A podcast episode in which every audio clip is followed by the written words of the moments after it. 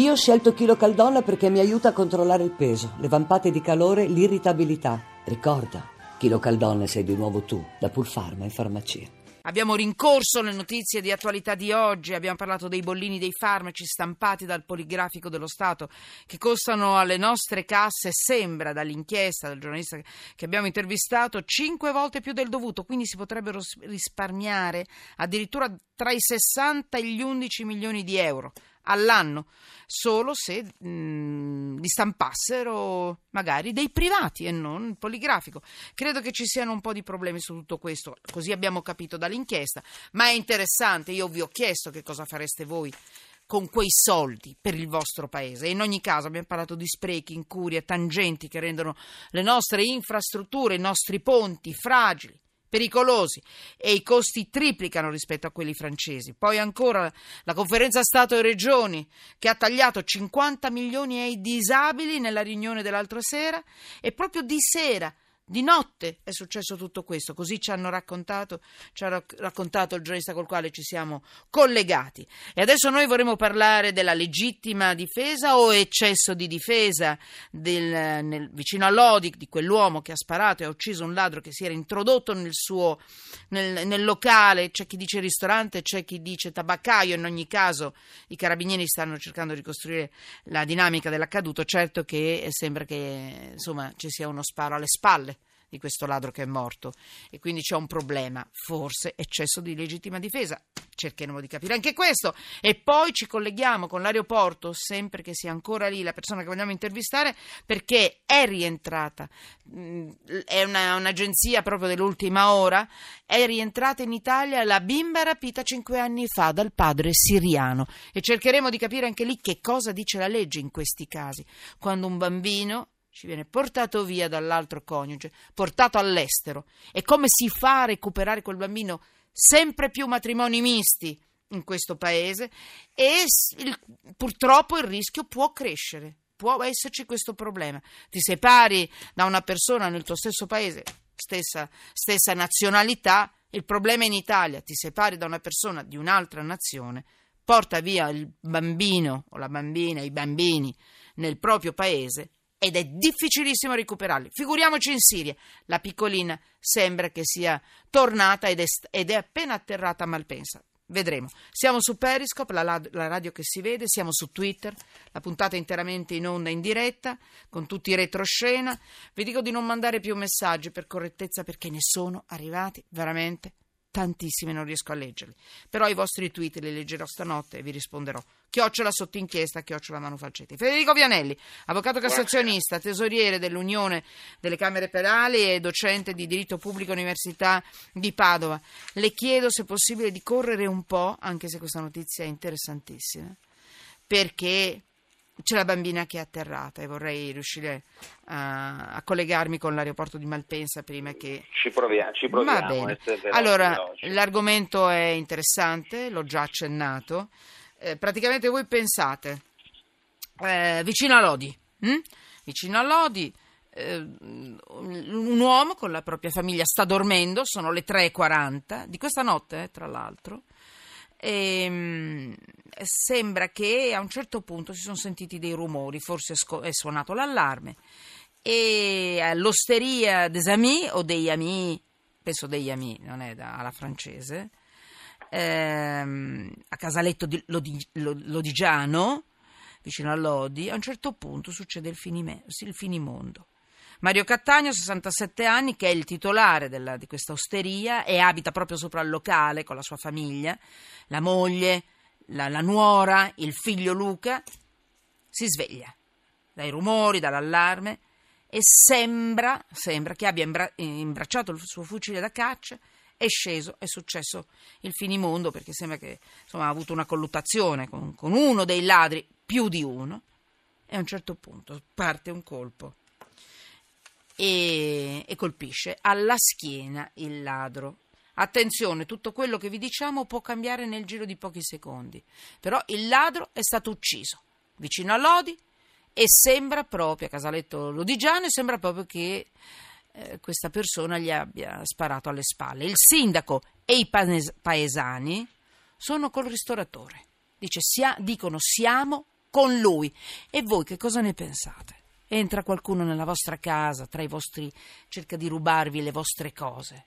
Questo è un, è un, tema molto delicato. Sentiamo un po' intanto un testimone. Guardate la, la, il suono di questa, di, questo, insomma, di questa, clip che vi stiamo per far sentire, eh, l'abbiamo recuperato da Repubblica TV. È un vicino di casa di quest'uomo che, di quest'uomo che ha sparato al ladro uccidendolo. È un vicino di casa che cerca di, di, di ricostruire.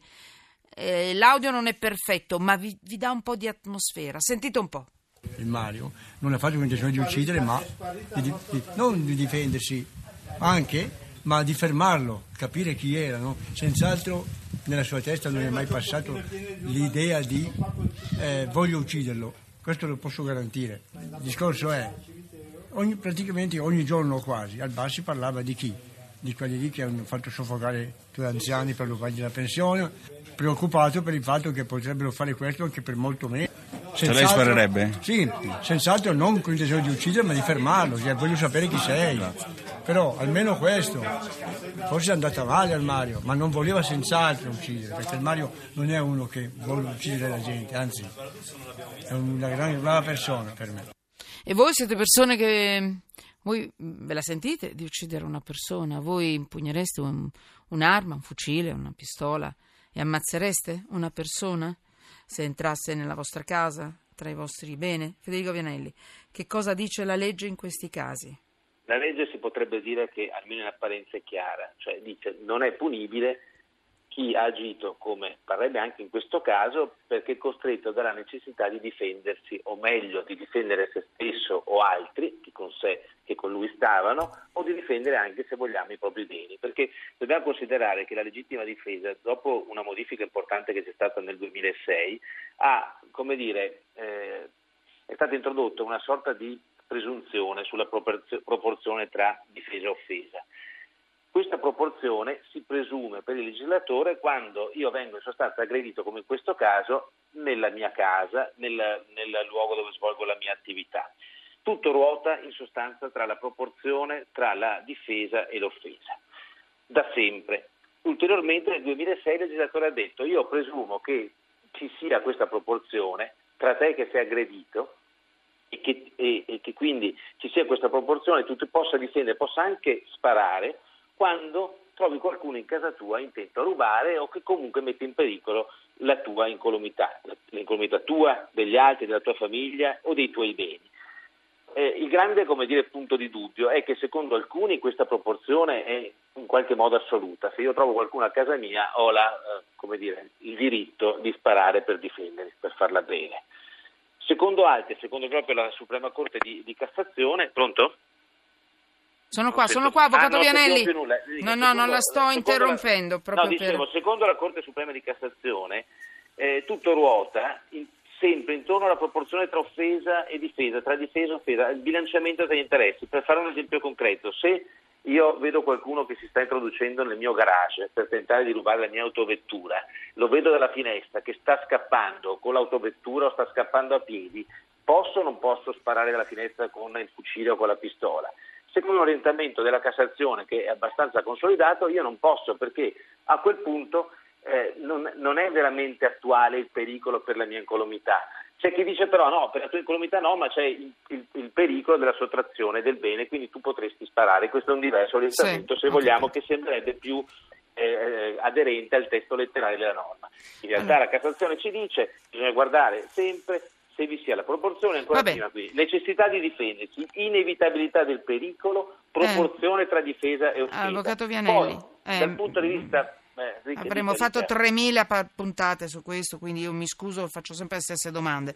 Eh, è evidente che io, mentre è lì, c'è ladro, cioè, sta per... Eh, eh, ha in mano la mia vita, i miei affetti, sì, i miei bambini, allora, le, diciamo, le, cose per diciamo le quali io ho lottato, la mia attività. È evidente che non riesco a fare la proporzione tra eh, difesa, offesa, no, è una cosa. È un lei cosa farebbe? Mi scusi, lei che è avvocato, è, è, è più preparato di noi e, e poi la lascio andare. Lei cosa farebbe? Sparerebbe? Se qualcuno puntasse un'arma Eh, Se qualcuno puntasse un'arma contro di me o qualche mio fa- eh, familiare, Su- eh, comunque bambino. con me, ma eh, io, come dire, la legittima difesa, la norma lo dice con chiarezza, se io sparo a qualcuno che ha un'arma in Vabbè. mano che mi sta per sparare, che sta per sei in casa, sei in casa, a, a quel punto non le sta è puntando dubbio, non un'arma. Beh, però ho capito, fin qui l'abbiamo capito. Cioè, stanno per ammazzare, noi possiamo ammazzarlo. Ma sei in casa, si muove. Sa, Eh, lei sa che, se- che facciamo- siete in facciamo- pericolo. lei facciamo- spara o no? allora- no, però lei mi sfugge così. No, eh, non sì, sfuggo, non ciao. sfuggo, non Eh, sfuggo. Aspetta, eh. eh, posso fare un esempio? Se io torno a casa e trovo un signor ladro che comodamente Veloce. sta seduto nella mia, eh, sulla mia poltrona e guarda la televisione, beh, eh, e mi saluta con una birra in mano, difficilmente potrei dire che c'è una proporzione tra difesa e offesa se gli sparo Dai. a bruciapelo Mm, in testa vabbè. mentre questo è tranquillo e intento a guardare la televisione. Però va adesso detta seriamente va guardato perché ad esempio nei casi che lei ha ricordato non è così. Abbiamo trovato delle persone intente evidentemente a, come dire, a, rubare o comunque a sottrarre i miei beni o addirittura malintenzionati al punto che Dai, avrebbero eh. messo in pericolo la mia, la mia Esatto. vita e a quel punto mh, credo che la norma si possa dire tranquillamente mi consenta di difendermi. Bene. Però veramente va valutato caso per caso. Le dirò di più che la norma è fatta talmente, mi consente di dire, mm. male, male, che ti dice che l'arma a te Chiuda. che sei in casa deve Eh. essere legittima- legittimamente detenuta. Cioè se io ho un'arma che non è legittimamente detenuta non potrei neanche sparare e dovrei dire stai là tranquillo, che sono due temi Avvocato diversi. Vianelli, lei lo sa che diversi. faremo di nuovo altre puntate.